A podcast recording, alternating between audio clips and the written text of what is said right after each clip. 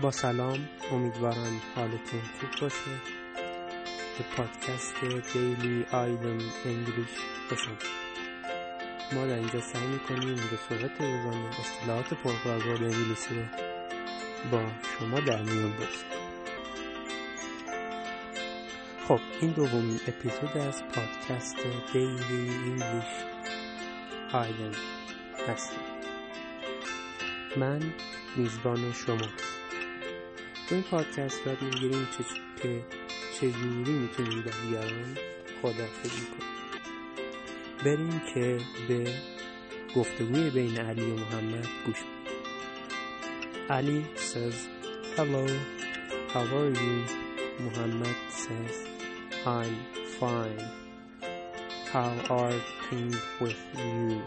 Ali says not bad. I have no time.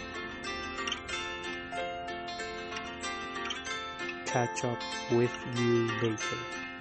Muhammad says bye. See you later.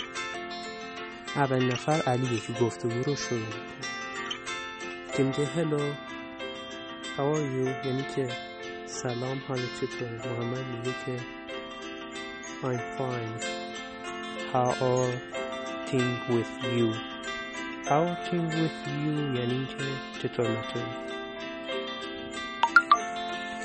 علی میگه not bad یعنی بد نیست. پس میگه که catch up with you later. یعنی که بعدا میبینمت که حالا از این اصطلاح یا حالا see you later که محمد استفاده کرده یا بای یا گود بای انگلیسی ها معمولا برای خداحافظی استفاده کنن امیدوارم که استفاده کافی رو برده باشید. اینم دومین اپیزود از پادکست دیلی آیدن انگلیش خدا